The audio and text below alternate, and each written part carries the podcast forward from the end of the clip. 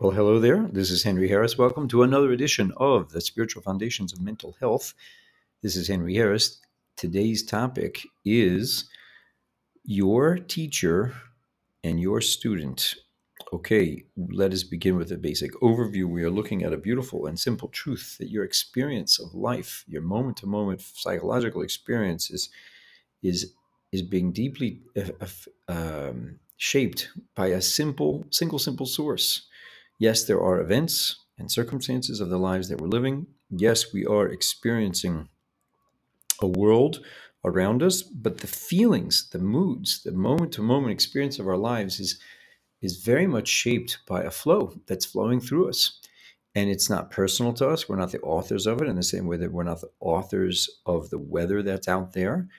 And we needn't take it personally, nor do we need to hold ourselves uh, to account for how happy we feel in a given moment or how not happy we feel in a given moment because we're not actually the authors of those feelings. It's not to say that we don't have a role to play. We have a tremendous role to play, but it begins with a, a clear, open eyed assessment of what our role is. We are not the authors of the weather inside of our heads. We have weather, and then we get to have this extraordinary, wondrous participation and role. And the role begins with the awareness that there's this powerful choice to acknowledge, okay, what's true about life? What's what is true about this moment? I'm on the receiving end of a divine flow. Okay, now what's next? And generally speaking, there is wisdom and insight and um, uh, and and so much um, so much capacity to navigate that is present within us that to the degree that we kind of just stay in our lane, we avoid getting out of our lane trying to fix and control and manage things to the degree that we we we are interested in not going out of our lane, not trying to lift and move the sun out of the way.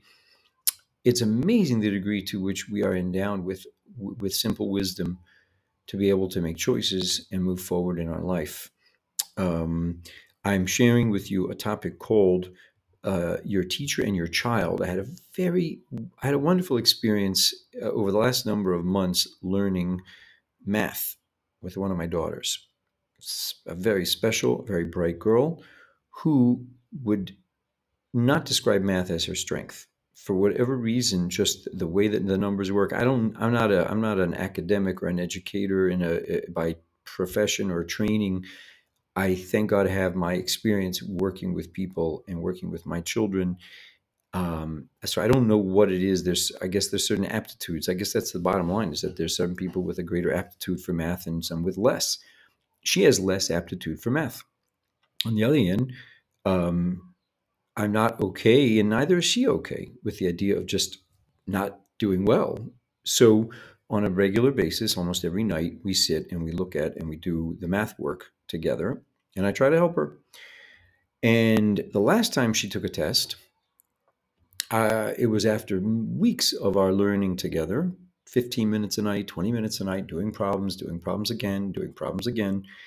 And uh, I was very excited because she had really pursued with a certain diligence and a certain, like, kept coming back and kept coming back. Um, I was very excited. And then in the end, her grade was, it was average to poor. And I was left with the realization okay, what's the real success here? The success is the persistence that we've had. And you're doing great. So now she she's preparing for the next test. In fact, I believe that she's taken it already. And I don't know, neither does she, what the results are. But as she was as we were getting closer to the, the last couple nights of the of the preparation, she got frustrated. There was a point where she really just felt like, I don't want to do this. I don't like this. I don't want to do this. Why do I need to do this? And it was that moment where you can kind of sense like, okay, there's not there's a there's a mood here. There's not a tremendous openness to kind of hearing uh, a bigger picture, a future. Uh, you know, there was like the the mood dropped, and I wasn't going to be able to kind of convince her and so I, I, I stepped back and I said, you know, it is an option to stop. It is an option to stop. And she considered that. And then what happened was I said to her, are you okay if you don't prepare more and you get a lesser grade on this test? And I meant it. I really meant it as a sincere question. And she stopped for a moment. It was very interesting to watch her. And she said, No. So I said, Well, what would you like to do? And then she was really conflicted. She says, I don't know. So I said to her, Is it true that part of you really does not want to do any more preparation and studying?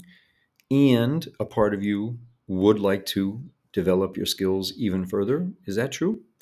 And she looked at me and she said, Yes, that's true. It was, very interesting to watch the look on her face. Yes, that's true. Part of me wants to, and a part of me does not want to. They're both accurate. And then I've talked this, about this idea with her and with my other children before, and I reiterated to her. I said, you know, I just want to remind you, you are like the Mora and the Talmida. You're like the teacher and the student. You have a soul, a neshama, and you have a body, and that's normal. It's normal what you're feeling right now, and it's really appropriate to really acknowledge and and care about this beautiful Talmida who doesn't want to just sit in the classroom all day long and study. She also likes to hang out with friends and she also likes recess and she also likes snacks and she also likes whatever. But at the end of the day, that Talmida also doesn't feel great when she just spends the day eating snacks and doing recess. Like she does feel a desire to accomplish. And she heard that. So so we just started talking about the idea that she has she's a Mora with who has wisdom, who's warm, who's loving, and she's a Talmida who's she's a student who is needs needs breaks and needs attention, needs guidance, needs understanding and love and acceptance. And so I I asked her. I said, "Well, what would you like to do? You know, why don't you want to have a? I, I recommend you have a conversation let the Mora talk to the Talmida. What would you like? And she laughed because she's not so comfortable with the idea of having a conversation with herself. Um, but I'm looking to drip this idea, and I'm seeing the value of it. I see really the beautiful of this this Musar concept that we are a neshama, and we are a guf. We are like a beautiful, wise, loving teacher, Rebbe person, as well as a somewhat immature but beautiful uh, body student. And it's the case that the body desires guidance, the body desires to be connected to and a part of something meaningful and important, but it just needs love and acceptance along the way. It needs a real, real sensitive and appreciative, loving acceptance of the limits of the body and at the same time an appreciation of the body's greatness the body how essential the body is to accomplishing the most awesome purpose that we were placed in this world for. Our soul cannot accomplish a thing without a body. I can't do the most minimal thing of value without an actual physical body. And simultaneously my body can't really get where it wants to go without that love, without that encouragement, without that wisdom, without that guidance. It's just not capable of seeing past kind of what it feels comfortable doing in a given moment, even though it can. It can, and on a deeper level, it can and it wants to be attached to the soul. It can and it wants to assist the soul and thereby be transformed in the process. It's a very exciting thing. that there is a unity that resides within us, and it behooves us to to acknowledge that unity. There's a unity, but, but by definition, a unity means a, a, a unity of two disparate things.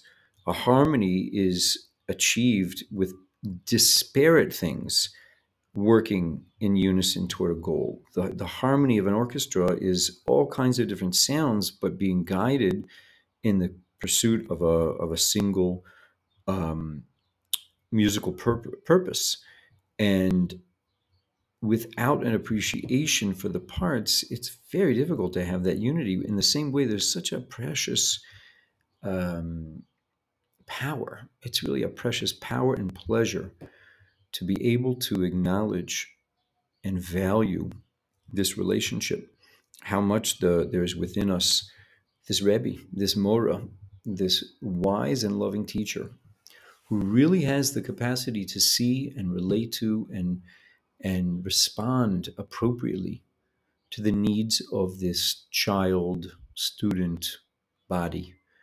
There that wisdom is in there. Even if the body is incapable at the present moment at handling the task that doesn't mean therefore that the soul has to be um, forgotten. On the contrary the soul can say you know what? I hear you. I see you.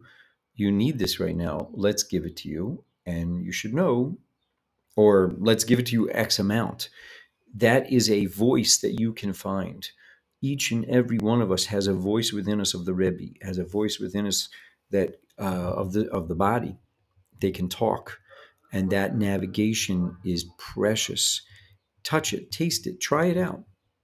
Give yourself a taste of what it means to listen to and ask, like, "How are you doing?" Ask the body. Well, I'm I'm tired. I'm dissatisfied. I feel like a failure. I'm really excited. I don't know what the feelings are. And then tune in and, and, and then listen to what the soul is interested in. I want, um, you know, I want, I want to accomplish. Let's talk about what it is and how, how we're going to go about doing it. And then the body will have a response. And ultimately, there's an authority there.